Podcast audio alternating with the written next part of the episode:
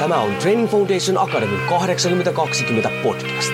Olet sitten henkilökohtaisen valmentamisen ammattilainen, haluat olla sellainen tai haluat saavuttaa omassa elämässäsi pysyviä tuloksia, niin tervetuloa etsimään perusteita menestykseen.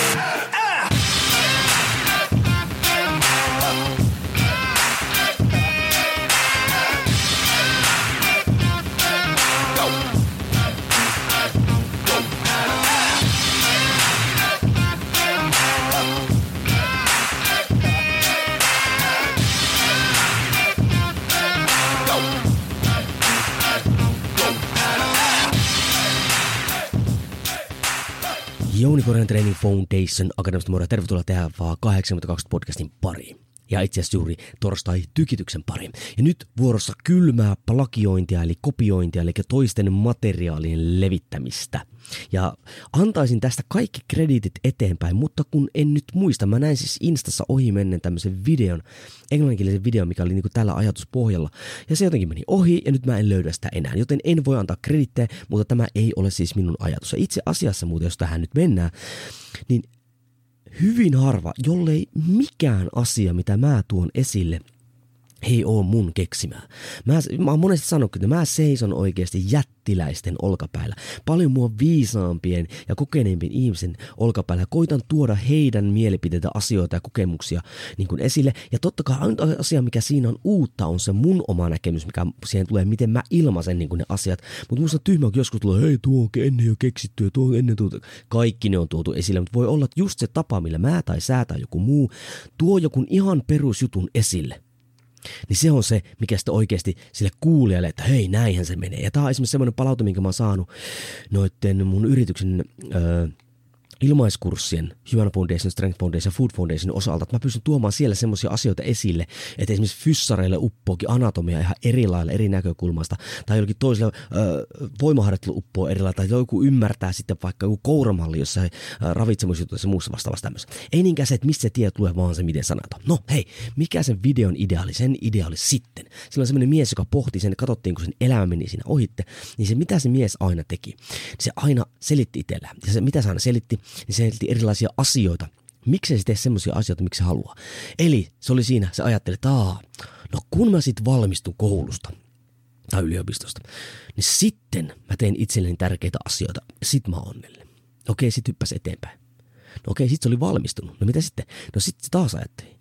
Sitten, kun mä saan töitä, niin mä teen itselleni tärkeitä asioita ja mä olen onnellinen. Ja taas aika meni eteenpäin, se oli saanut töitä. Mutta kun se on töitä, niin sitten sitten, kun mä perustan perheen, niin sit mä teen itselleni tärkeitä asioita, olen onnellinen. No, sitten kun oli perustu perhe, niin mitä sitten ajatteli? No sitten, kun nyt lapset lähtee kotoa pois, mä teen itselleni tärkeitä asioita ja olen onnellinen. Ja aika meni eteenpäin. Ja seuraava ajatus olikin, että sitten, kun olen eläkkeellä, niin mä teen itselleni tärkeitä asioita ja olen onnellinen. Ja siinä oli joku vielä karmea loppu, mutta en muista sitä. Mutta varmaan ymmärrät, mitä tällä nyt haetaan takaa.